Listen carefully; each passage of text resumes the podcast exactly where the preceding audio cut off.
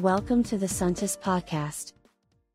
Con Pirandello è stato amore a prima vista tra i banchi di scuola, forse per una certa affinità con i suoi temi più cari, come il conflitto tra realtà e apparenza, quello della maschera e quello della follia.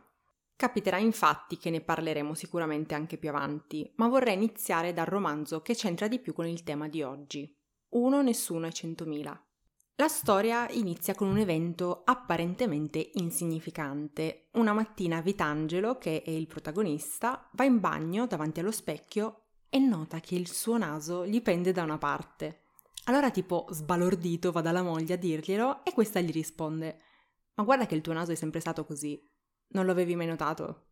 Bom, questo episodio innesca un vortice di ragionamenti che lo portano, attraverso vari esperimenti, alla consapevolezza di non essere per gli altri come egli è per se stesso. Vitangelo attraversa quindi una vera e propria crisi esistenziale, scopre di non conoscersi, di non essere una persona, di indossare centomila maschere, una per ogni persona che conosce e una anche per se stesso. Lui è uno, è tanti e allo stesso tempo è nessuno. Interviene allora la follia, unica via di scampo dalla tragicità e paradossalità della vita. La follia deriva dalla consapevolezza, dal pensiero che lo porta a convincersi delle proprie teorie e a voler sfidare quel mondo dalle centomila apparenze nel quale si sente imprigionato. Non so voi, ma io trovo naturale il fatto di avere tante versioni di noi in base a con chi siamo. Molti potrebbero dire, eh, ma allora sei falsa se cambi in base a con chi sei.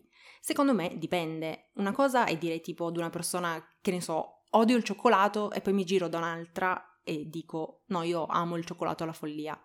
Un'altra cosa invece e tirare fuori un lato di noi stessi in base a con, con, chi siamo. Perché magari con una persona esce più fuori il mio lato pazzerello, con un'altra il mio lato più serio, con un'altra ancora magari scopro lati di me che fino a quel momento neanche io conoscevo.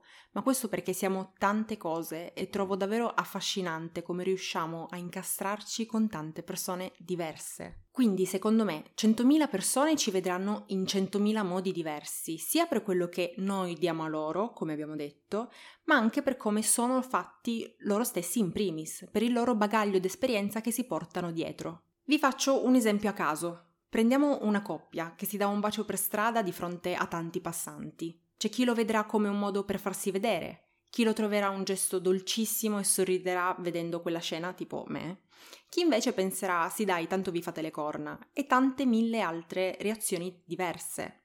Questo per dire che ognuno vede le cose in base a come è fatto. Se io sono una persona maliziosa, dietro ogni gesto fatto in buona fede, anche con le migliori delle intenzioni in assoluto, io comunque ci vedrò malizia perché è come sono fatto, come io farei, è il mio modo di leggere e di interpretare le cose. Concordo con Pirandello quando dice come possiamo intenderci se nelle parole che io dico metto il senso e il valore delle cose che sono dentro me, mentre chi le ascolta inevitabilmente le assume col senso e il valore che hanno per sé del mondo che egli ha dentro? Vi riporto un altro esempio, questa volta più personale. Io come persona sono entusiasta. Ciò che imparo con la mia psicoterapeuta mi viene da condividerlo con le persone intorno a me, ma anche con sconosciuti attraverso le mie illustrazioni perché cavolo, scopro qualcosa che non sapevo dopo 26 anni, magari di sbalorditivo che avrei voluto che qualcuno mi dicesse prima, mi viene da urlarlo al mondo, perché penso che magari non tutti possano permettersi, sia a livello economico, sia per il tempo o altre mille ragioni, di iniziare un percorso del genere e quindi mi fa super piacere condividerlo. Ecco, recentemente mi è stato detto di persona che non mi dovrei permettere di fare etica perché è fastidioso, siccome dovrebbe fare etica chi è perfetto e io di certo non lo sono. Questo per dire che, come le altre persone interpretano i nostri comportamenti, spesso riguarda loro, ha poco a che fare con noi. Non credete sempre a ciò che vi dicono, a come vogliono farvi apparire. Chi siete e le vostre intenzioni le sapete solo voi. E questo è l'importante, non serve neanche dare spiegazioni.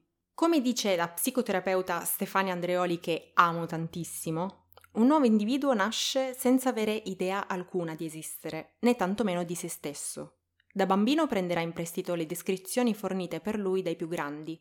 Da adolescente manderà tutto al macero e alla fine dell'età evolutiva dovrebbe, dopo aver indossato e dismesso abiti e travestimenti più o meno della sua taglia, potersi affacciare sul mondo degli adulti capaci di rispondere di chi è, cosa gli piaccia, cosa voglia, cosa valga per lui e perché. Caro Pirandello, Non importa se gli altri non ti vedono come ti aspettavi. Non dannarti, l'importante è come ti vedi tu. E questo gli altri non lo potranno mai sapere. Ma va bene così. Spero che questa puntata vi sia piaciuta, se volete mandarmi un messaggio su Instagram dicendomi la vostra opinione, come sempre mi fa super piacere.